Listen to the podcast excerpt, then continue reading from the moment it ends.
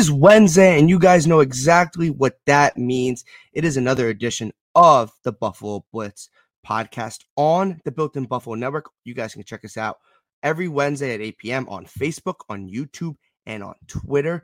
You guys, make sure you guys check us out every week and make sure you guys follow Built in Buffalo Network on every single platform. Like I just said, Facebook, YouTube, and Twitter, as well as Instagram. We post extremely great content. Dave Myers, founder of Built in Buffalo, is awesome, and you guys are going to love it. Built in Buffalo on any major platform. But guys, every Wednesday, 8 p.m., second edition of the Buffalo Blitz. Last week we had Izzy from the Red Zone Report. And today we have Matt from Witty Not Funny Sports. So let's bring on our guest, guys. What's up, Matt? How we doing, man?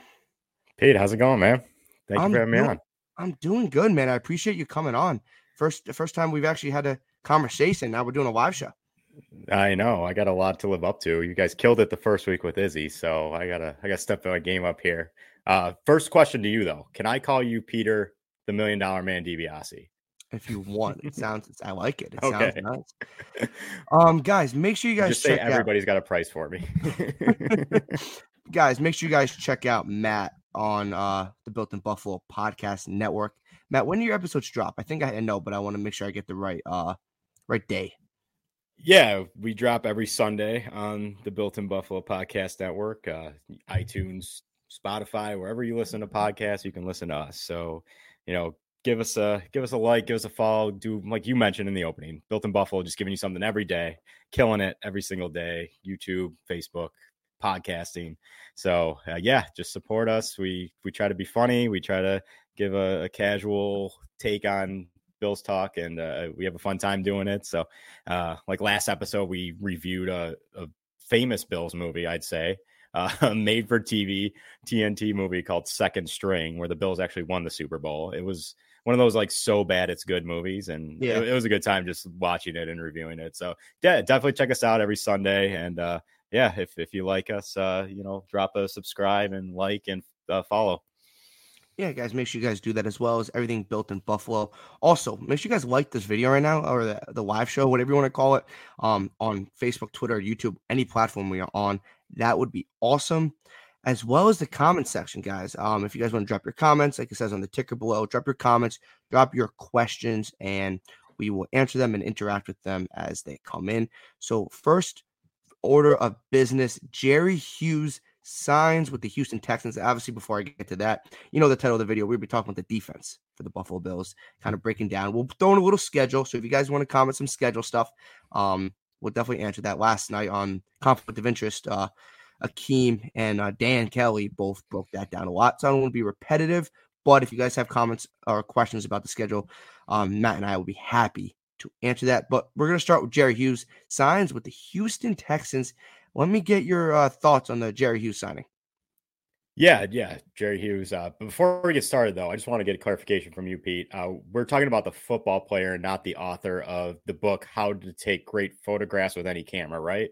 I think we're going to be talking about the football. Player. Okay, okay. I just need to quickly adjust my notes here. No, no, yeah. I mean, um, Jerry Hughes. What what is there to?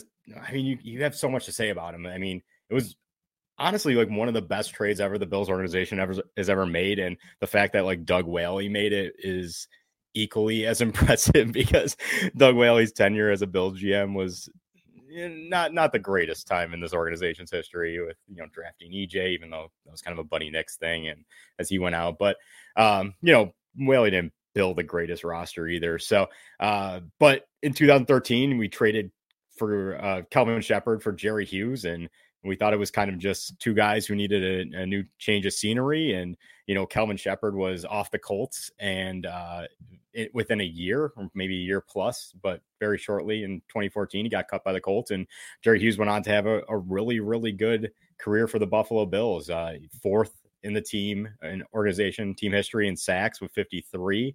Um, so, I mean, I'm sad to see him go. I, despite the sack numbers not being there, the sexy stats, if you will, not being there, like he's still, if you look at, and I know not everyone's like a deep analytical person, and I'm not either, but if you look at like pressure rates and things like that, he was still like tops in the league. Like Van uh, Von, I said Van Miller, Von Miller was like third, and Jerry he was like fifth in terms of pressure rates and things like that, according to like PFF, I believe. So um, I'm a little sad to see him go, especially because he's at the tail end of his career and he's going to a team that really has no Super Bowl aspirations and is probably you know a five year project in the Texans to even start sniffing the playoffs, I think.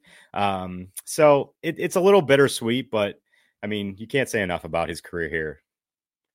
Yeah, look, Jerry Hughes obviously signed with the Texans yesterday. This one of the sad things, like you said, he's going to a team that is, like you said, five years away from legitly contending. If any. So he's right. not winning a Super Bowl this year. Obviously, we want the Bills to win no. Super Bowl. Obviously, that's our main goal. But if if we didn't somehow win it, um, or somehow don't win it, Jerry Hughes winning it was not that. It's not. It's not about a consolation. Obviously, you get what I'm saying there. Um, but yeah. he's been there since I was 12. I'm 21, so he's been there since 2013. Buffalo Bills. So I was 12 when the Bills um, made that trade. So uh, he kind of not like a majority of my teenage years. Jerry Hughes was the defensive end um, who was it uh, with Mario Williams, Marcell Dareus, Kyle Williams, guys like that. But Jerry Hughes has always been there.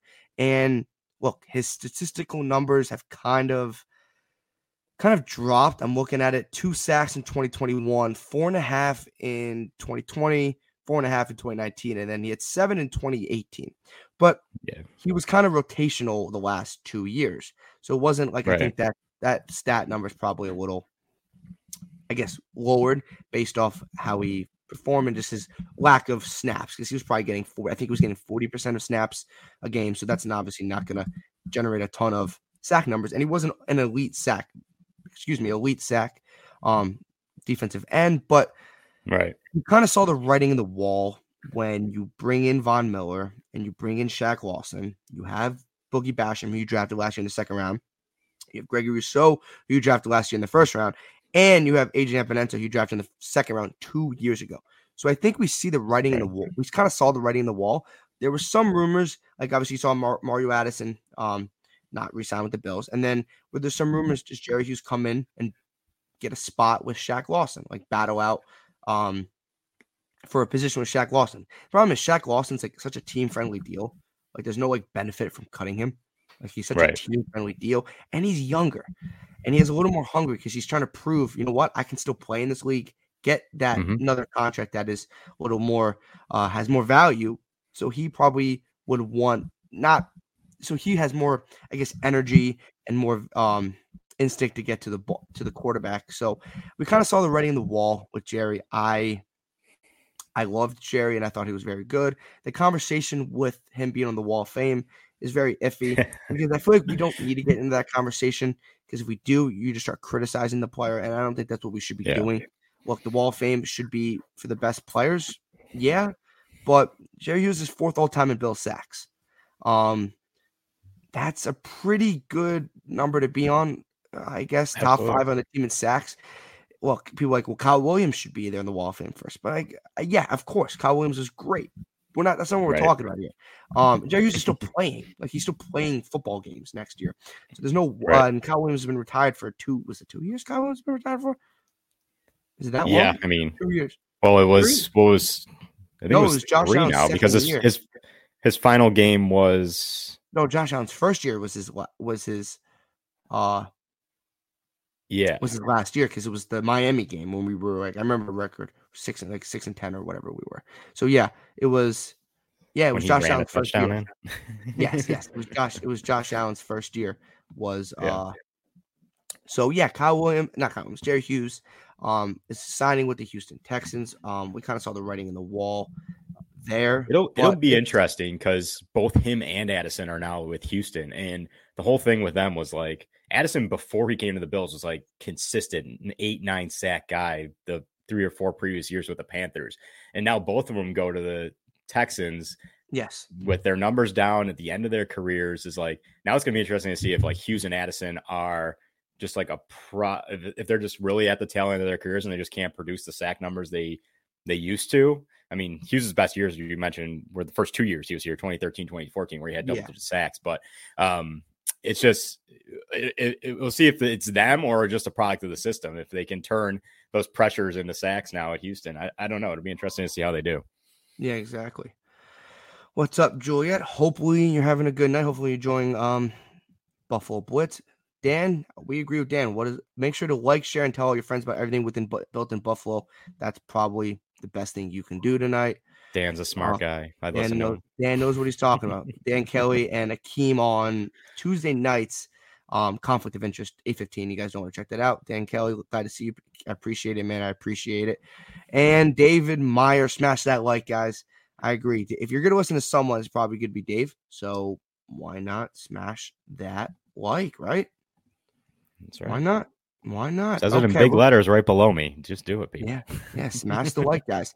So we're gonna kind of move on to what uh the topic is tonight. We're gonna be kind of breaking down the defensive outlook for the Buffalo Bills. Hopefully, we can get to everything in our time frame. But if you guys want to drop comments on that or drop comments about the schedule or anything, we will be uh, always open to answering anything you guys got. We're gonna be starting with the defensive tackle position. We're gonna talk about our main man Ed Oliver. Ed Oliver's coming over to Buffalo. Not coming over to Buffalo. He's the anchor in this D, D line unit. They brought in Tim Settle, they brought in Jordan Phillips, and they brought in Daquan Jones. So, Matt, what are your expectations for the defensive tackle position for the Buffalo Bills? Yeah, I mean, this was the the position I think Brandon Beane put the most emphasis on this offseason with just a complete turnover. You know, they lose Justin Zimmer don't bring him back. Um, Harrison Phillips, obviously, who had a nice year last year. But I think Beane really went into this offseason recognizing over the past two years, our run defense has really stunk. Like, and it doesn't yeah, seem to be getting yeah. fixed with the personnel we have. So, I mean, he really did a 180 in terms of flipping this what this defensive line looks like. And you know, the one the one consistent last year and probably the past couple years has been Ed Oliver, and they've just picked up his fifth year option, and he had his best year as a Bill last year. So um, it seems like he's really figuring out the system and really excelling in the system. I think it's going to do wonders for him to have a guy like Daquan Jones next to him because honestly, or, or even Tim Settle who can who can you know bounce between one and three techniques, um, you know, depending on the situation. But um, having having Jones next to him, I think is going to be big because honestly, I think we can all agree Star Lotulelei didn't really cut it. No. And you know, for his contract during, during his during his time here, right? And, and I think the, that also was brutal. Yeah, and I think the the COVID pandemic really yeah affected him and you know his game. So, um, you know that that's a tough situation. But in terms of performance on the field, like he was getting like 20% of snaps. And I know they do a rotation, but his number was really low towards the end of the season where he wasn't even starting and Harrison Phillips was getting more snaps. And but at Oliver, you know, with these guys next to him, and you've got to think with an increased uh, edge presence with with Miller and Rousseau, who's uh, on an offseason program looking jacked, and Boogie Basham came on nicely at the end of the year and has really worked this offseason based on all the reports I've read. With a with a increased edge presence, I feel like Ed Oliver is just going to be like riding that horse to like the best number, the best sack numbers, and the best year he's had. So um, I, am excited for what Ed Oliver can bring, and I think you know the incentive for the second contracts there this year, and he's he's going to be a beast. I mean, when we drafted him, what was the what was I mean, my thought was I don't know what anyone else's thought was, but my thought was Aaron Donald light, like. You're not yeah. getting Aaron, Aaron Donald because he's a generational player and one of a kind, but he could be a poor man's Aaron Donald, and that's what we kind of saw last year. And I'm just looking for him to kind of expand on that this year. Yeah, well, the Bills' run game last year and the last two years have been very, or not run game, run defense, excuse me, very suspect. Run defense, and yeah. That affects obviously also Absolutely. the linebacking core with Tremaine Edmunds and Matt Milano. It's it's just makes their job harder.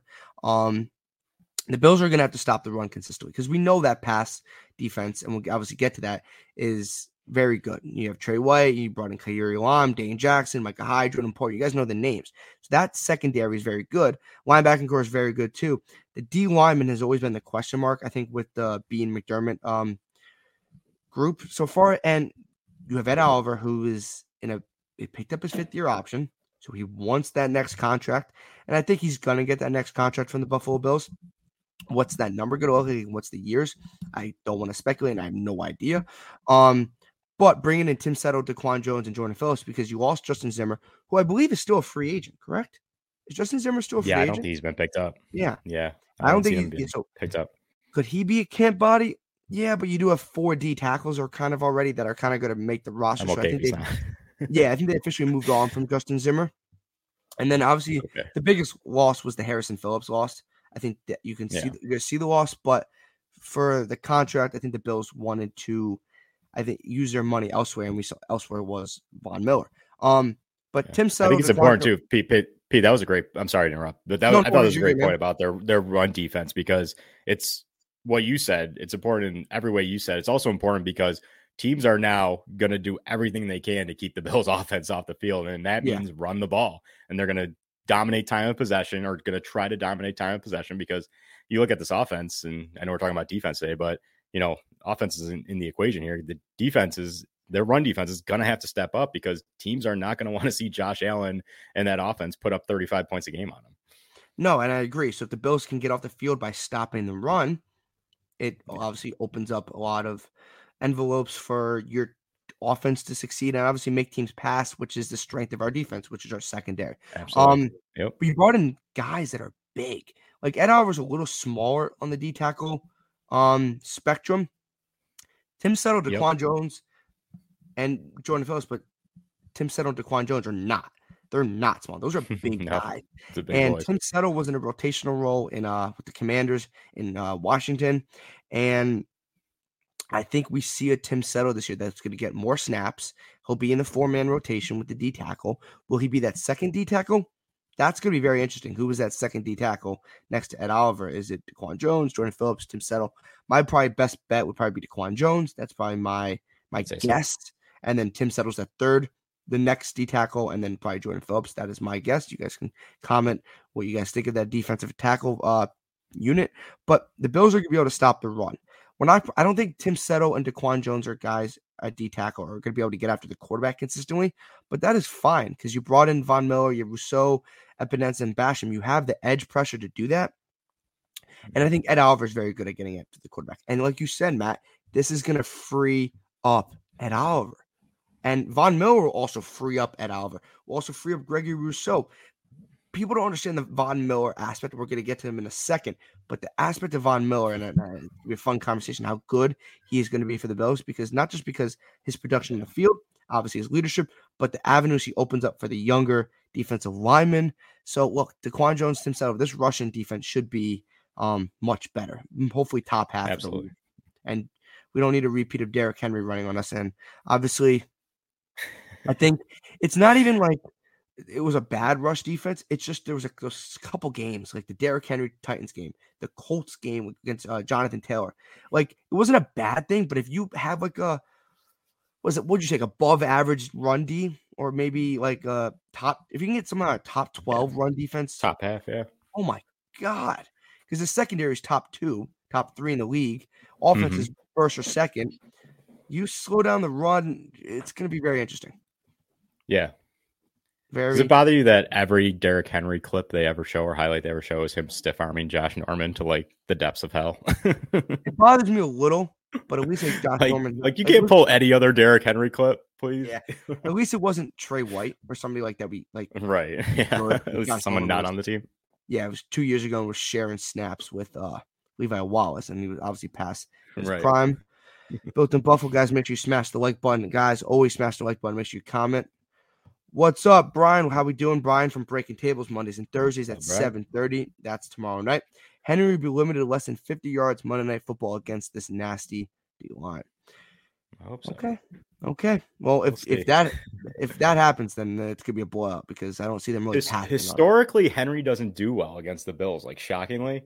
Yeah, other than last year's game when he, you know, there was a couple holds that were missed and whatever. But yeah, that like, big run. typically Henry does not do that well. So I mean, Brian could be onto something there. Look, and I think Derrick Henry's gonna be overworked this year because you obviously lose AJ Brown. Ryan Tannehill's kind of I wouldn't say declining, but he's his production He's dropped last year. Malik Willis. Yeah, and Malik Willis. They, brought in, they- they drafted Treylon Burks, obviously, but it's a rookie. It's expecting it's a, a lot to expect um to be rookie to be number one receiver. They do have Robert Woods, but he's not a go up and get him receiver. And we love we love Robert here. And uh Love Buffalo. Bobby Trees. We could always if Robert Woods ever wanted to come back, I am not against that. Um, but yeah, so the defensive tackle He's unit, I would say, is up, upgraded. Absolutely. Yeah. So, and, And I think it, I think it was like the number one, like on things to do this offseason, like Brandon Beane's checklist, upgrading the defensive line, especially at defensive tackle, was was a big thing. Because I mean, like I said, Harrison Phillips, nice year last year, but not not your typical No. Two gap, you know, double team, take up, you know, kind of player. So they needed that guy, and I think Daquan Jones. I think Daquan Jones is probably going to be like one of the more underrated signings, and it's not going to be from you know a stat standpoint, but it's going to be from him allowing other guys to thrive standpoint. So some reports coming in that we're playing Rams week one. Let's go. Um, I would be very Supposedly. stept- skeptical of all these reports. Like, look, Bills playing Titans Monday Night Football. That was announced by the NFL. That's legit. Uh, Rams Broncos uh, Christmas. It's legit. I've seen two different games that we're playing on Thanksgiving. Like two different reports. We're playing the Ravens in one and the Lions in the other one. So I'll be very uh, skeptical. It'd be very interesting to see if we do play the Rams uh, in LA on Thursday night because we are playing another primetime game the next week. Um, but what, quickly, what are your thoughts on the chances or odds we play the Rams on Thursday night football to kick off the football year? I mean, the Bills are what's hot. the, TV ratings show it. Uh, I wouldn't be shocked. Um, I think.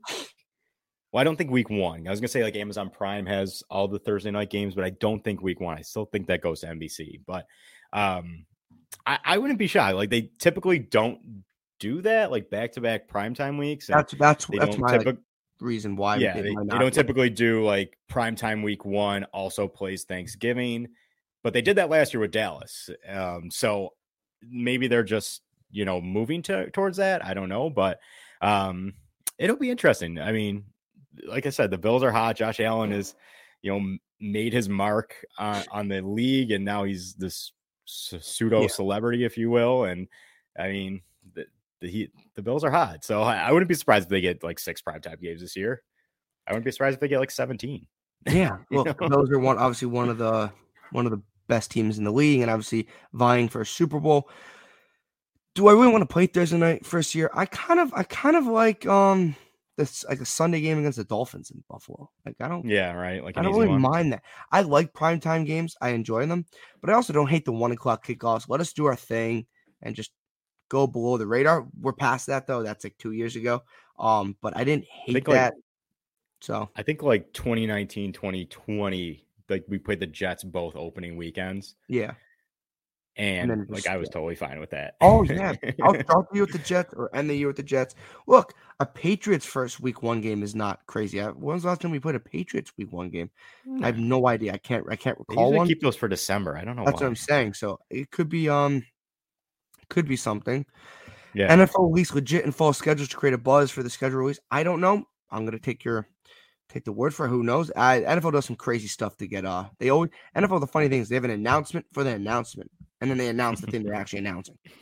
Like the NFL loves because NFL knows how NFL knows their king, so they know what they can do. Like like they announce, oh, we're announcing the schedule in two weeks, and then like and then you're that, then you're announcing something else. Like it's just a cycle of them just producing content, and we're all just sitting here like just like, oh, oh, oh, what do we got? What do we got? And then it just like we'll always watch, we'll always be there. So it's literally just like they take March Madness off, and then it just like ramps right up. Like Super Bowl ends, March Madness kind of starts in college basketball, and then the NFL just ramps right back up with draft and rookie mini camps and schedule releases and OTAs and like it just never stopped. They they print money. It's insane. It's a monster. Um, Brian, we were we we're playing the lines for warm up in the morning, then playing Ravens evening. We were that good. Thanksgiving name would be changed. Bills. game. Look, I don't know if that's. I, I like the I like the energy. Brian's always always bringing bringing the energy of breaking tables, and I want the Rams to get rid of the travel where it will have the least effect. Our only West Coast game. I'm assuming he means us with our travel. I think that's Yeah. what he's referring to. Um, do we have any other West Coast games? I don't know. Who do we play this year? We played the NFC Uh, South. this is- this last where- year. where Google comes into and comes into play. No, I'm pretty sure. I'm pretty sure we have the NFC West this year. Bills I'm not mistaken. This is what happens when you don't have the Bills schedule pulled up. Um, let's see. Buffalo Thanks, Bills chat. schedule. Divisional playoffs. Oh, he says we're north. I appreciate the help. Oh, we're north. Okay, I'm just. I wouldn't mind that. I mean, oh, I want 2022 opponents. That's what I, I think that's right because I did hear a lot of Bills Packers. Yeah, uh, Packers. Vikings. The home games this year: Packers, Titans, Vikings, Steelers, Browns, and then obviously the Jets, Patriots, and Dolphins. Um, and then away: Dolphins, Chiefs, Ravens, Bengals, Rams, Bears, and then Lions, and then obviously Jets. So I guess Rams are the only West Coast. Yeah, yeah, because we're not. Yeah, because we're KC's not West, Chicago, Detroit. Yeah, mm-hmm. okay. I don't hate the. I don't hate not having to travel the whole year. I also don't like the Thursday then play Monday night. That's like a ten day rest between games. That's right off the bat. I know we're getting off a tangent, but hey, you know what? That's the point of the live show: keep everybody engaged and engage the comments. But that's also could be like I don't think the NFL wants to do that. I could be totally wrong. I just don't think they want to give us a ten day to start the year. Just just, just hand a team Yeah. ten off, play one I'd game. I'd rather have a ten day rest like after week ten. Tony, the Buffalo Bills are going second bye. to the, go to the Super Bowl this year. Tony, we why not? We we we we support your we support you, Tony. We we agree. We think the Bills are. we hope the Bills are going to. we Super agree. We hope. Okay, we're moving on to our next topic. We kind of got off a little there, guys. Von That's right. Miller and the defensive ends for the Buffalo There he is. Bills. That is that's exciting because the Bills finally bringing in a legit defensive end or a guy that's meant to be a legit defensive end in Von Miller. So give me your thoughts on the we can break down the defensive end unit. And it's really just a Von Miller ad addition and the Shaq Lawson. So give me your thoughts on the the D ends going into this year. Yeah, I mean, obviously, it was a, weaker aspect of the defensive line, I'd say, in terms of just pure sack numbers. Um, again, I think the pressure rates were good, but I think when you're looking at the secondary, who is going to start a rookie who I think is fully capable of stepping right in and performing Yeah. very well, and also who knows with Tre White, his schedule, I'm guessing it looks like week 10 ish, 8 to 10. Oh, you're going that far. what- do you think that far? what he's on track. I th- I think so. I Really? mean, if if I the ACL is a year long injury, he seems to be ahead of schedule. According, That's to what I was thinking. I was thinking week four to six. That's what my I'm hoping. is. I'm hoping you're right. Uh, I'm, I I'm don't probably being I don't extra. wanna rush him. we don't want to rush him, obviously, because he, he's supposed to be our supposed to be here for a long Right. time. But yeah, Tre White So coming it's- in helpful. So let's just say for the first month and a half, you're looking Yeah. at Elam, who's a rookie, and Dane Jackson, who performed pretty well in in spot duty when Tre went down last year. Um, but you know, I he hasn't started many games in the NFL either. He's a seventh round pick, so I mean, he's performed well above his his draft position, and I think he's very good depth. And but the edge rusher is going to be uber important to to kind of relieve the pressure from that secondary. It, I think it's about getting to the the quarterback quicker. I think it's about finishing, and I think again another things to do checklist item Brandon Beane had was finishing plays, finishing plays on the defensive, from especially from defensive edges. Um, so I think the sack numbers are going to go up. I mean, just look at Von Miller. I mean, yes, his sack numbers have kind of faltered yeah, over the past three or so years. You know, he was consistently in the double digits, you know, 12, 13, 14. Um, but, you know, past couple of years, he's like five, six, seven in there. But I think not only is he going to be great on the field and great, I'm saying like eight to 10 sacks. I, I don't think he's going to be in the 14 to 18 No, range, no. which he was in the, earlier in his career. to. I don't think he's gonna get the. Yeah. I agree. And with the rotation, I just don't think uh, I think it's, it's going to be tough to get playoff there. a little. Maybe Yeah. energy for the playoffs is Absolutely. important. But what are all the stories coming out of like when he was traded from the Broncos to the Rams? It was about how he like taught Aaron Donald to get to a next level, like Yeah, to really, we saw that in the Super Bowl. um, yeah, Because he- unleash He his won game, the game and that. Yeah, absolutely. So that's uh, aspect I'm super excited about. I, I equate it to when we first got Stefon Diggs and how yeah, Diggs is an awesome player on the field and he's going to produce and he's going to be great, but he's also going to have this trickle down effect throughout the wide receiver room of like, okay, if Diggs is your number one, now that just makes at the time John Brown go against number twos, and John Brown was really go- good going against number ones the pri- previous year. But I think Von Miller is going to have that same trickle down effect of just like he's going to be Yeah. super effective on the field, maybe not 14 sacks effective, but he's going to be a presence every time. And the thing like last year, I, again, going back to the Super Bowl, the Rams, if you listen to like McVay mic'd up, he's he's looking for guys to make a play. Like he's he's on the sideline saying, "Okay, Donald's going to make a play in this clutch moment in the game." Yeah. Like I'm I'm looking at one guy to make a play, and that's Aaron Donald. And I think now we have that, which we didn't have last year. We didn't. I don't know who McDermott could have went to last year if if we were in the same position and said, "I need someone to make a play now to clinch this game." And especially on the defensive line, I'm like, there was nobody. It, has got to. It, it, was, was going to be Oliver. probably it Oliver. Oliver. Yeah, yeah, exactly. It was. It was.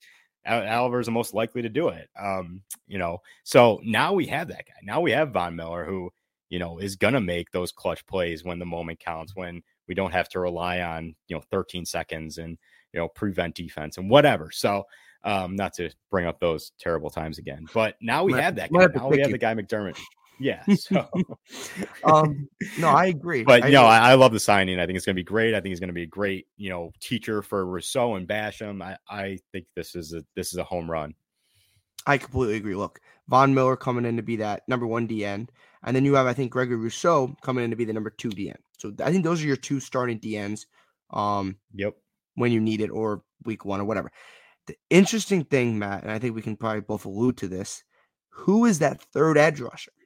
Is it Boogie Basham?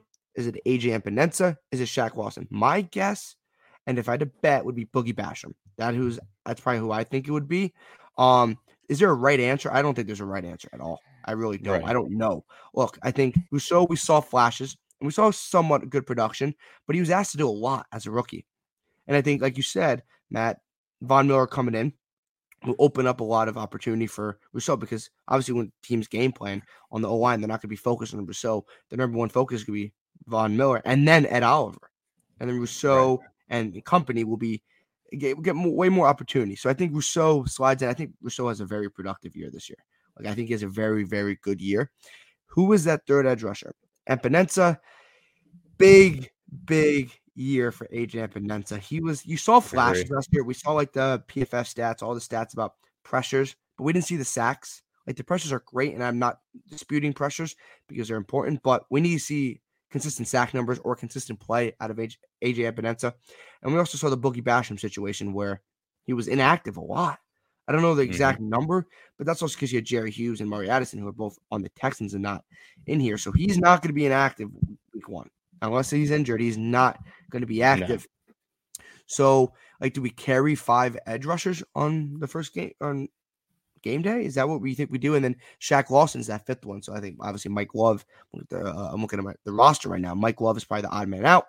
Um, Shaq Lawson's an interesting. You, you like my? You we're like big Mike, Love's guys. Yeah. Oh yeah, we're really? big Mike Love's guys on our oh. podcast. oh, hey, probably a practice squad guy. Um, Preseason favorite. He's the uh he's the Christian Wade of the defense. Yeah, he is the for us. He is the Christian Wade of the team. We don't need to go down that rabbit hole. Um, we'll no, definitely have somebody never. in the comment section one day if we start breaking down Christian oh. Wade and how he should be the RB one. Um, I know. Cool I know. We'll comment on that. um, yeah, Shaq Lawson is very interesting because he we know Shaq Lawson. Rex right. Ryan. Well, us as Bills fans know Shaq Lawson. Um, obviously McDermott and Beane know him, but they didn't draft him. And obviously they cut ties because he didn't they didn't sign with that contract uh with the Dolphins. And obviously that, obviously that didn't really work out. So we're bringing him back on a cheap contract. He's our fifth edge rusher in my opinion. But like we talked about this off air, Matt, he has a lot to play for, like Epenesa does. Basham and Rousseau less because they're still on the contract for a couple more years. Obviously, you want to have a good right. second year in the NFL, but there's a little less pressure. Epenesa, third year. And there's a lot of rumors going into the draft. The Bills wanted to move up. Could he be the guy that they package? I think that was full of crap, but I think it was all just rumors. But his name was tossed around a lot. Big year for AJ Epenesa, big year for Shaq Lawson because he's only on a one year contract. He wants obviously wants stability, wants money, right. you know, wants, increase his value. He's gonna have to have a very good year.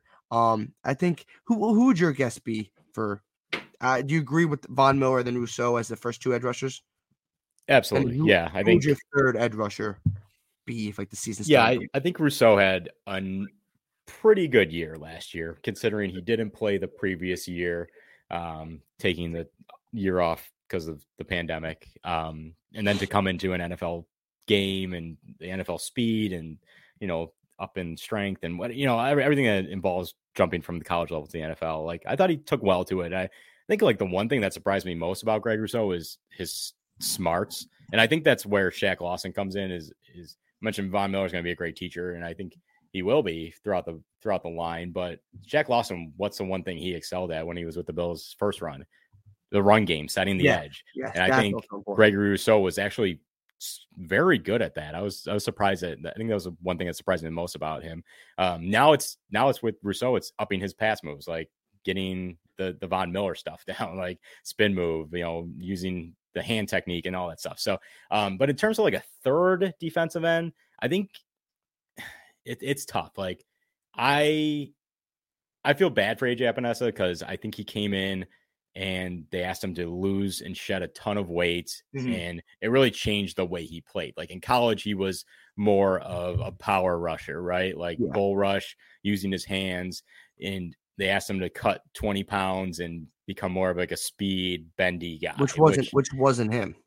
which wasn't him. So he needed like that year to not only get his body to where they needed to be from a physical standpoint, but he also needed to like learn how to be that type of player. So he see, he's already, I feel like he's already one year like behind the curve, if Yeah. you will. So this is a huge year for him. Like this is a make or break year for him because now, and it's what you mentioned. Like you mentioned one word that I think resonates really well with AJ Epenesa here is consistency, and he's going to need to be a consistent presence. If you look at the Miami game, the first Miami game last year, the man was a monster. like Yeah, he that's what I'm was the, the game Tua got knocked out. He knocked Tua Yeah.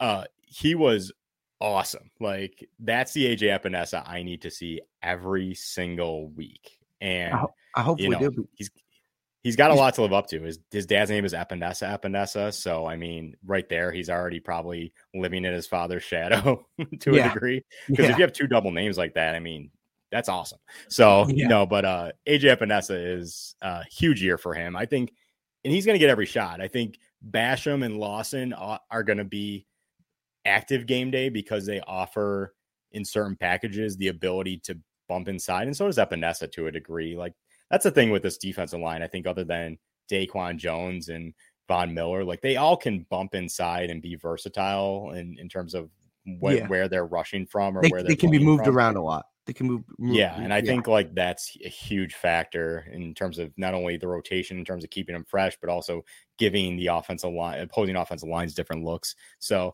um, if if like if you were to gun to my head like third defensive end, I would go Epenesa because I think he's got a lot to prove. I think he knows he has a lot to prove. It kind of reminds me of like Devin Singletary pre last year when yeah, there was all that report like Tyler Dunne came out with that story about Devin Singletary about how he like he didn't he wasn't happy with his performance the prior year and he did all this work in the offseason and he really felt like you know if he didn't put this work in that his career might you know be over if you will he might be cut or you know Yeah. something like I'm hoping AJ Epenesa has that kind of same uh, like mentality this year of like he, he kind of has. yeah, to at I- I- I flashed but you know I need to be consistent and I need to to. change something in the offseason and I need to to produce. So If he wants to be uh, part of the future, he kind of he really absolutely does have uh doesn't have a choice at this point because it's his third year. put up or um, shut up time. Yeah. Yeah, like you got to show up because there's other guys on the roster that are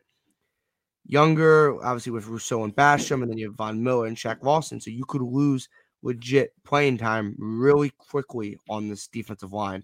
So that And could be- Mike Love. and Mike Love and Mike Love. What's up, Hayes? How we doing, man? How we doing? Um, I think we killed Mike Love's career. He just never had a real chance to crack our roster, where I think he'll be able to crack other rosters. Agree. You think so? I don't think we killed his career. I just think like No, I, I don't just know. think we did. We ever give him a chance? Probably, but did we? right. Like, it's not like we didn't give him a chance. Like he could have proved himself a little better, but I it's mean, he's just been on the practice squad for like four Yeah, years. So, just- and they, they see something in him to keep it's around. just it was just a rotation of look, you had Addison, you had Hughes, before you had like Shaq Lawson, and then you draft in a couple young guys, and you bring in Von Miller. It's just Yeah. uh guys that are better. That's probably the word. Yeah. better. There's nothing we That's, can do about that's it. fair. Yeah. Groot was one of the best run defenders for DN in the entire NFL. He's talking about obviously Gregory Rousseau. Um, he was very good. I wouldn't say entire Spins my burner account by the way. Is it? No, I'm. No. Imagine. We agree on a lot. So. um, and then Groot has the most tackle for losses for runs out of any D end last year, not just for rookies. Is that true? I have no idea. I don't think that's true. I think it was for rookies. I know he, that. He had enough snaps. Yeah, I think it was definitely for rookies. Um, don't know if it was for the whole NFL. And then Hayes chiming in, what are we gonna do with Zach Moss? Quickly, I say I think Zach Moss could be the odd man out on the running back room. Look, obviously Singletary, Cook, or locks. Me and Izzy talked about that last week on the Buffalo Blitz last Wednesday, and I think it's a Duke Johnson, Zach Moss. They both offer different things. So, right, I think that Zach Moss's saving grace is nobody in that running back room offers like a power aspect to their yeah. game. So if like you're looking for a goal line back, you want to take some of the stuff off Josh, even though I don't like that idea, but you know, you want to you want to keep Josh around obviously for the long term. And um, you know, Zach Moss is the only guy in that running back room currently that really is a power option. So I think that might be his his saving grace on the roster here. For, we're going to move on to the next topic, and we broke down obviously the DNs. We're going to be talking about the running back room. The running back room is very not the running back. Wow, I I read a comment and just went to a different thing. Okay, so I was gonna, say, are we moving Tremaine to running back? Because I love yes, we're gonna to re- we're gonna restart the show right now. Uh, we're gonna restart the show, Matt. And we're gonna give me like ten minutes to like get my head out of you know what. Um, I was when you're uh, doing a show, and obviously we're talking about Tremaine Edmunds and we're talking about the linebacker unit. When you're doing a live show for like the second time ever, there's so many things going on, so many things that I'm clicking. So I'm clicking You're different great, things. Mate. We were talking about Zach Moss. My bad. Linebacker unit is very, very interesting. You have Tremaine Edmunds, Matt Milano. For this year, that is it. That is, we're not moving. For this year, that is it. The Tremaine Edmunds contract extension is very interesting. And we didn't draft a running, uh, we didn't draft a middle linebacker to replace, directly replace Tremaine Edmunds. Terrel Bernard, who I did a piece on two days ago for Built in Buffalo News. Oh yeah, guys, check out builtinbuffalonews.com. Great articles by four or five a week of and they're great content. Built in Buffalo, kind of get the theme of it. Built in Buffalo's great. Um, Terrel Bernard, good. Yeah, is is uh kind of a clone of Matt Milano. Like he's a very similar tangibles in his measurables, how he plays. He's not a direct replacement. So if I go on Twitter and see someone comment Bernard is a replacement for Tremaine Edmunds, I'm going to lose my you know what because he's not. That's just not what he is. Then you're just asking some guy to do what he doesn't do when that's just be the probably the worst thing you could ever do. Uh, so we don't have a middle linebacker replacement on this team. Tremaine Edmunds, Matt Milano. Those are two linebackers. And then Bernard and Ty- Tyrel Dodson are the guys probably for the third linebacker spot. And then you obviously Andre Smith, Baylon Spector, Tyler uh, Matakevich, those are special teams guys at that point. Obviously, Baylon, Baylon Spector was taken in this taken in the seventh round, but seventh round picks, you don't know what you're gonna get with them. Matt, what are your thoughts and like how, what are, what are your expectations for this linebacking unit this year? Don't forget Joe Giles Harris, big sleeves guy. Got to appreciate that. and man, he's down that. Roster. But the line, I'm looking at the roster right now. He's down that roster board. Oh, he's down there. Yeah, no, he's down there. He's far um, down there.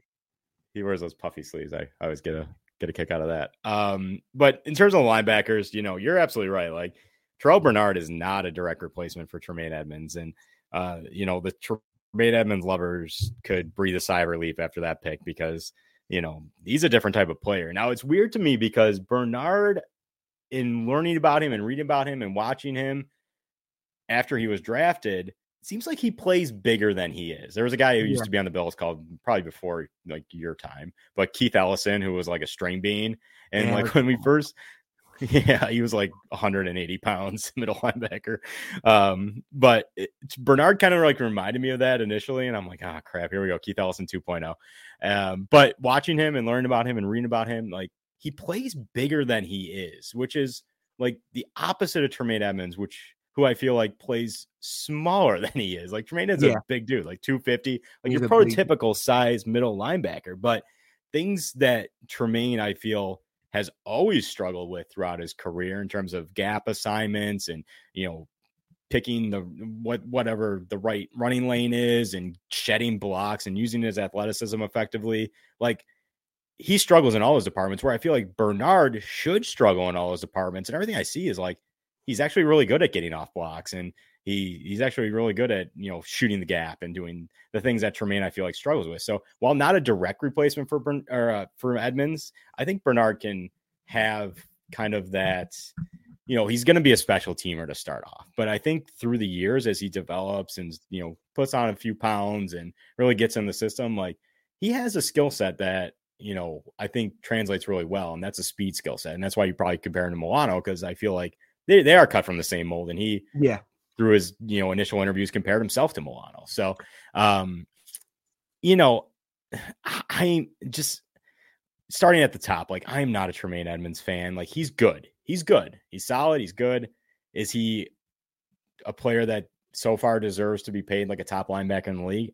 Absolutely not to me. Like if you look like guys like Darius Leonard, Roquan Smith, like all these guys who, you know, I feel like are so impactful. And every time we talk about Tremaine and what's the comparison we want we want to make we want to make is Luke Kuechly like Luke Kuechly because he's a former Panther and yeah. Dermot and Beane oh. are from Carolina like he's not Luke Kuechly like Luke, Luke Kuechly is all over the field and making plays and you know I just look at Tremaine as like it, it, that that playoff game last year against KC if I'm in the final 13 seconds of that game. Like I want my best players out there, the players that are going to make a play. And throughout those two final plays before the field goal to tie the game was kicked, all that was running through my mind is like, what is Tremaine Edmunds doing out there? Because he's 30 yards back, like he's London Fletcher back in the day. Like he's not that, fast not enough his, to. That's not his. That's not his position. Like that's not what he's paid to do. So why is he? But uh, exactly. So why is he even out there? It, but yeah, but I want like the the players that are gonna make a play, and that goes to my bigger point of like throughout Tremaine Edmunds' career as a Bill, has he ever like made a game changing, game clinching play? Like they're few and far between. For a guy they traded up for mm-hmm. in the first round to get and really made the leader of the defense after Lorenzo retired, like you expect that guy to be the playmaker, be the impact, be the game changer on uh, on the defensive unit and I just don't see it like and maybe it's injuries maybe it's mental maybe this is the year it finally all clicks for him and I hope so because that means it's good for the Bills in the end but um I love Milano like I love Milano and I actually like the depth I like the, the depth, depth is very good Charles, Dodson I really like yes. I thought he every time he had to come in for Edmunds or Milano I thought he's played pretty well mm-hmm. um I like Andre Smith, the preseason All Star, who is going to get his chance. Good special teamer is going to get his chance, I think, this year with Klein leaving. Yeah. Um, and you know, Matakevich, Matakevich will be interesting. I, I, I, don't know if they'll keep him. Great special teamer. Salary cap telling me he's going to be cut. That's yeah. Especially Which, with Bernard and Spector being, you know, much if, cheaper options. If what if Spector can flash that he can play special teams, then yeah, I mean, Ninkovich could be that's probably asking a lot as a seventh round pick, but you never know with these guys. Yeah, so, I mean, Dane Jackson was a seventh round pick. Yeah, and, Levi Wallace. he made on, the uh, roster. Uh, on Levi Wallace undrafted. Yeah, so you, there's no, and I trust uh the defense. I trust, but with the Tremaine Edmunds thing, I agree. I think Tremaine Edmunds hasn't probably lived up to his billing. And I think that's a fair right. statement. Um, I also do think that having like D tackles that are going to be able to stop the run are going to help Tremaine Edmunds and Matt Milano. Like there's these running backs are just not going to be running through the gaps, so. just like not touched. And then Tremaine Edmunds is just there. He's like, oh shit. Like what do I like? Like it's just guys coming in like without being touched, full speed. So I think Tremaine Edmunds is going to be. Um, I think this is a big year for Tremaine Edmunds. Like it's like AJ Epenesa. Obviously, Tremaine Edmunds has been much more production productive than AJ Epenesa. Obviously, uh, Matt Parrino um tweeted that he his bold prediction Tremaine Edmunds All Pro. I I'll sign me up for that one. I like I like the sound of that. He so he's a big uh, big I'm a big Tremaine Edmunds believer. I love I'm a Virginia Tech football fan, so I love I love Tremaine Edmunds. Um, he's my guy. Yeah. I want to see more out of him this year. I think we will. I really do think we will. I, I think so. I think it's there. Him, like he has the all ability. He has the ability to do it which is a good thing. Like, if it wasn't there, it'd be kind of be like, oh, we're kind of screwed. But it's there. Here for him. Yes, yeah. and I think I think with Von Miller being after, getting after the quarterback, I think that's gonna be like a trickle down effect for Milano and Edmunds. I think both of them are gonna have very yeah. good years, and Tremaine Edmunds is fighting for a contract, and I think Beane and McDermott are Beane not taking a linebacker or a middle linebacker in the first, second, or third round, a guy that could be directly replacement replacing Tremaine Edmunds, could give him a, you know what? Okay, they trust me. It could just be for this year, but if he have a great yeah. year, he'll, he'll get paid. Might not be with us, but he'll get paid. If he's an all pro, he'll get paid by someone. So it doesn't really matter. They're giving um, they're giving him every opportunity yeah. to succeed. You know what, dude? We believe in you. I believe I believe in him more than a little than you. I don't you didn't bash him, obviously, but you didn't no. like you think I think he's good. He's not Darius Leonard. There's a difference. He's not a bad like people say he's bad. I don't think he's bad, and that's like a fun conversation people have on Twitter, mainly with Bills fans. Look, they're they're giving him every chance to be great this year. I think we see a better Tremaine Edmunds. I don't think we see an All Pro. Look, if he comes all if he comes an All Pro, Matt and I will come back on here and we'll say, oh yeah, we're wrong. And I hope I'm wrong. I always hope when people, I'm like, you know what? I don't think AJ Epenesa is going to wrong about Josh Allen. Turned out great. yeah, look, I trust Beane, I trust McDermott, I trust Frazier. I think they kind of unlock Tremaine Edmunds. I think he has a much better year, and then we can debate we give him a contract extension. I think that's a different conversation. We don't get need to get into that, but I agree. The biggest thing we take away from post free agency and post draft with the linebacker unit, the depth has been increased, and you can't hate depth depth on this team. You cannot. I think to tie it all together, like you made a good point of like the defensive line and really helping out Edmunds because when we've when Ed when I feel like Edmunds has been at his best is when it just kind of naturally flows. Like the game just flows. He doesn't have to think about too much. When we see him thinking about coverages and you know zone schemes and like where to shoot the gap and like it just seems to like mess him up a lot. So having an upgrade in front of him, you know, guys that can now rush the passer and guys that can you know, take up two blockers and Daquan Jones and guys like that. I think it's just hopefully, uh, you know, hopefully it's just going to come more natural to Tremaine. I think that's where we see him at his best. I agree. Did you say Izzy? Of course, we said Izzy. Izzy Red Zone Report on Sundays. He was on the Buffalo Blitz last week, so every Sunday for Izzy Red Zone Report on Built in Buffalo. Uh, I network. count Izzy's in my sleep. We always say Izzy. yeah, of course. Yeah. Hey, a, hey, man, we always try to reply. We always try to interact with the comments you guys watch us, so we we, we appreciate you guys clicking on and watching on.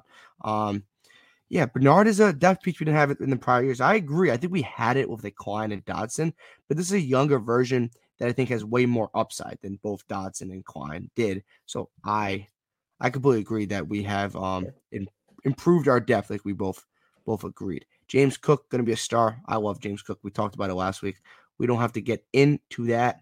This is something interesting. Uh, Milano's injury prone, and we had to make it do if he went out where Bernard can fill in. Yes, he is injury prone, and I think that's a little scary. And I think that's why they drafted Bernard. I think that's one of the reasons they did. You needed a third linebacker with the loss of Klein, the injuries to Matt Milano, and now you have, if Matt Milano, God forbid, knock on wood, I'm not going to wood, goes down with an injury, you could have Dodson or Bernard fill in. So you kind of good options there. So I think that is something. I mean, for all like the Matt Milano injury prone talk is like, you look at his last four years as a Bill. I'm not counting his rookie year. Yeah. But I mean, he's started in at least 13 games, except for 2020 when he was out yeah, for. I, yeah. You know, I'm not saying I agree with the them, comment. I'm just going with like a Milano. Yeah. Like, I'm just saying like that. That's like always a a stereotypical it, thing, and yeah, and Twitter talk is like Matt Milano's injury prone. It's like, yeah, I mean, one year he was, and that, yeah, that's kind of typical for NFL players. I think like everyone gets injured. It's it's a gladiatorial sport. Um, Josh, but I feel like yeah. he's pretty he's pretty durable. Josh Allen MVP. We can only hope. I prefer a Super Bowl MVP over a regular season MVP. I think most people can agree on that one. So, um, Izzy with the super chat. Appreciate the super chat. Two dollars. Appreciate tight ends. Uh, issue is between the ears. I think he means Tremaine Edmunds, I'm assuming. Um, so yeah. Tremaine Edmunds, because that'd be weird if he was talking about tight ends and didn't give us a player. Between the ears, like you said, Matt, yeah, he sometimes he doesn't react right away and doesn't just read the play. Right. So I think that is probably an issue. But hey, we appreciate appreciate the super chat. Super chats always get uh top priority. I don't know what Izzy's beef is with the tight end room, but come on. Yeah, Izzy, what's wrong with the tight end room? But nah, Tremaine Edmunds is between the years, probably. Yes. So we're gonna keep moving on because we're pushing our time here because we're having a great conversation and we get off tangents. Why not? Talk about the cornerback unit for the Buffalo Bills. You have obviously Tre White. When he comes back, we already talked about. We don't have to get into that. We'll talk about what is next after Tre White because we know how good Tre White can be when he's fully healthy. Kaiir Elam, Taron Johnson, Dane Jackson, Siran Neal. Taron Johnson slotted nickel corner. He's the inside corner, nickel corner. He's not going anywhere. That is position. The second corner is very interesting. Kaiir Elam and Taron, uh, not Taron Johnson, Kaiir Elam and Dane Jackson, excuse me, are fighting for obviously once Tre White comes back that second corner, but right away they're both going to play unless we bring in another veteran guy, which I don't think is out of the out of like the world right here. Bringing another veteran guy if you want to wait for yeah. the price to drop, like Kyle Fuller on the market, Joe Haden's still on the market. You could wait for that price to drop. There's no rush at this point. Um, right. quickly, Matt, break down what, what are your what are your expectations for this cornerback unit minus obviously uh Tre White because we know what we expect out of Tre White.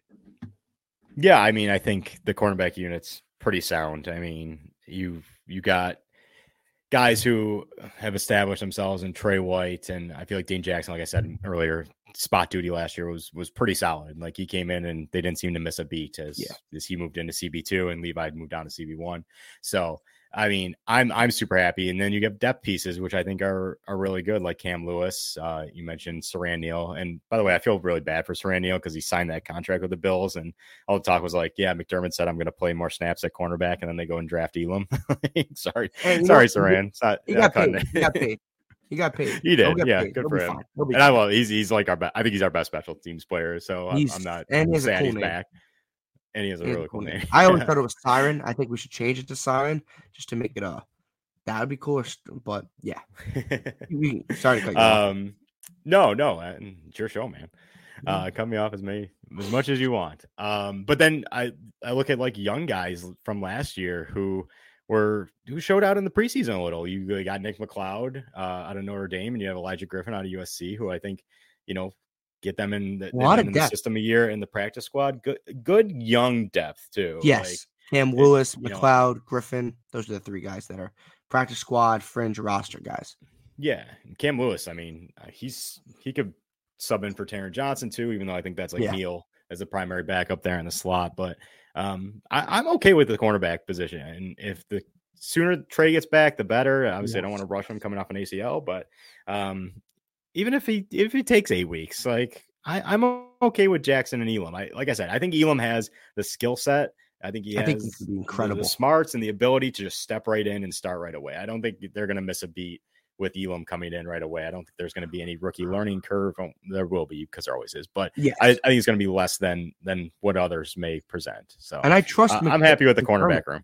And I trust McDermott. He's developed Dane Jackson, like you said, seventh round We trust Levi yeah. Wallace, undrafted, developed. Levi Wallace has got a second freaking contract as an undrafted yeah. free agent. That doesn't happen that much. Dane Jackson is right now going to be the number two corner, I predict, with Tre White out. And then the number three corner, which still getting a ton of snaps. Once Tre White comes back, you have Tre White and then Elam and Dane Jackson as your second and third corners. I agree, man. I am totally fine, fine. with that. Knock on wood, Tre White comes back okay. Taron Johnson slide in nickel corner. Obviously, he's not playing outside. He's a very good nickel corner, and then the depth: Siren Neal, Cam Lewis, Nick McCloud, Elijah Griffin, and they took Christian Benford in the sixth round from Villanova. So it's gonna be tough making the roster as a corner. It's gonna be a project. Out, out, yes, yes, and I agree. And I, you know what, I trust Beane and McDermott to develop this guy. Practice squad maybe his first year. Who knows? Obviously, a six round bigger guy too. Villanova, yes, and he can play some special teams, which I agree. If making this roster, especially on, on the defense, if you can play special teams, it'll give you a leg up to make the roster. Yeah, Just, he yeah, might be on the Aaron Williams track of like starts as a cornerback, but maybe the game's too fast yes. for him and convert. Yeah. He has the size to convert to safety, so exactly. It'll be interesting exactly. to see how he develops because I like his ball hawking abilities. Um, so he's he's an interesting project. Going back to another super chat from Izzy. Appreciate the super chat. Izzy's feeling generous tonight. Um, started 16 games last year. Um, I'm assuming he's talking about Matt Milano. Yeah, he I'm, is. Yeah, assuming Milano that's what he was talking 16. about. I'm, I'm, yeah, so yep. I think he was agreeing with you. That's what I'm yeah. going for. I don't think Izzy's disagreeing with you, but yeah, appreciate appreciate the super chat, Izzy. I know we're we're pushing nine o'clock, but hey, we can go a couple minutes over. We're gonna end with the safety unit. We have Jordan Poyer. We have Mike God. We don't need to get into the Jordan Poyer contract extension because that just gets crazy because we don't got the time for that, obviously. So Jordan Poyer, my guy, best safety duo in the league. Best safety duo in the league, in my opinion. After that, it's interesting. You have Damar Hamlin, Josh Thomas, Josh Thomas, and Jaquan Johnson. They like, they really like Damar Hamlin, and I think they like Josh too. Thomas too. That third safety is going to be very interesting, and I I, I well, quickly, what are your expectations for the safety unit? Because I expect big things again this year. I don't expect anything less than what we had last year. And do we see a little more Damar Hamlin, maybe, or do we see him more in special teams? You know, the interesting thing, Pete, is those three guys you mentioned who are the main backups all back up Jordan Poyer. Like they're all the same type of style as Jordan Poyer. They're yeah. not a center fielder like Micah Hyde. They're in the box, thumping kind of kind of players. So I think like in a weird way, like Beane was kind of preparing for maybe Jordan Poyer's departure. I hope not, because I really want him resigned and he's amazing. Yeah. And of course, we all know that. But it, it's weird because they don't really have any backups for Micah Hyde currently on the roster. Like Josh Thomas, Jaquan Johnson, Damar Hamlin. Like you watch those guys during the preseason, I like all of them. Like I think they all have some ability. Josh Thomas, undrafted. We talk about undrafted guys making an impact. Like Appalachian State, I think he went to undrafted. Like he could come yeah. in and, and, be a be a player. I I really liked him in the preseason last year, but they're all like in the box making plays. Kind of all they're not center fielders like Micah Hyde is. So, um, I, I like the depth. Um, again, I don't think there's a backup for Micah Hyde. Even early on, like they brought in like Kirk Coleman, like he was a backup for Micah Hyde. And yeah. They since then they just really haven't. They just trust Hyde and he's extremely durable, Iron Man, and he's leader of the defense. But there seem to be stacking up on backups for Jordan Poyer and hoping one of them hits. So yeah, um, exactly. I I'm really happy with obviously this whole like defensive roster construction this offseason and you know the safeties you mentioned two two of the best in the league and um the Jordan Poyer contracts neither here nor there for this discussion but um it'll it'll be it'll be interesting. It'll be interesting if Poyer sticks around and plays the season without a contract how that develops and how that plays out. And then if he doesn't get a contract and the writing's kind of on the wall throughout the season do they implement or do they start to integrate Damar Hamlin and ja- Jaquan Johnson a little more into regular defensive snaps? So um, I like all those players. I thought they in spot duty last year played really well. Like Jaquan yeah. Johnson was, I thought, great in like the Texans game. And yes, it's the Texans. I know. Like Davis Mills has a long neck and he stinks, so you know we can't give too much credit. but um, he was he was good that game. Like he was really good. He made a huge hit, I think, and everyone was like, "Oh, who's that?"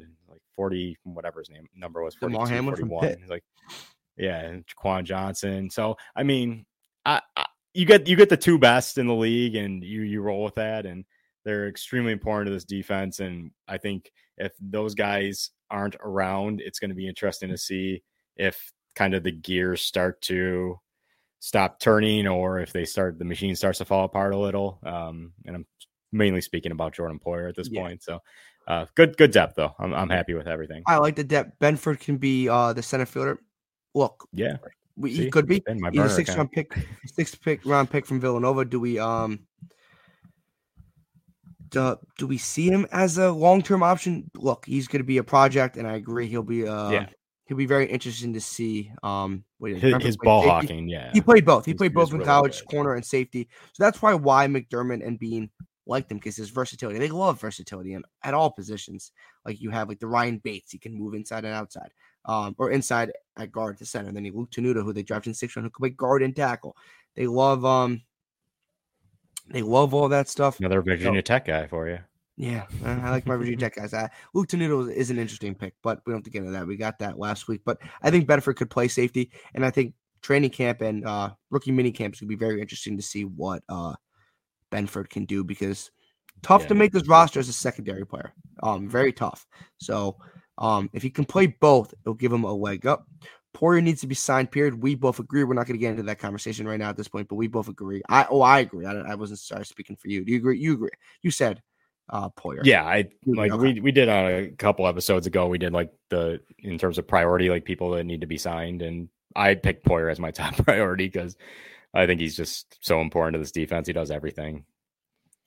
And then Benford is a longer term project, and Hyde still has a couple more years. Yes, Hyde is signed a little longer than Benford and uh, not Benford, then Poyer, excuse me. And obviously, Benford is a long term project, like I acknowledge, and like Matt acknowledge. Guys, I appreciate all of your comments, like we always do. It's it's it's enjoyable doing yes. this for Built in Buffalo. Um, we went a little over the time, not Thank the worst thing in the world. That's fun of it. We break down some bills every Wednesday at 8 p.m. Matt, before we sign off, where can everyone um, check you out once again? Pete, you have an awesome show. So if we go five minutes over in the hour, I, I think everyone's okay with that, including myself. So no, thank you, man, for having me on. Really appreciate it. Uh, you can follow, check us out on the Built in Buffalo Podcast Network. Of course, it's the Witty Not Funny Sports Podcast. Uh, we always like to say, you know, if you give us two minutes or two hours of your time, we greatly appreciate it. We drop every Sunday. Uh, we just had like a mega episode where we reviewed uh, talking about Bills being in the Super Bowl uh, the movie Second String, where the Bills are actually in the Super Bowl and win it. Spoiler alert. So it was fun. It's one of those like so bad it's good movies.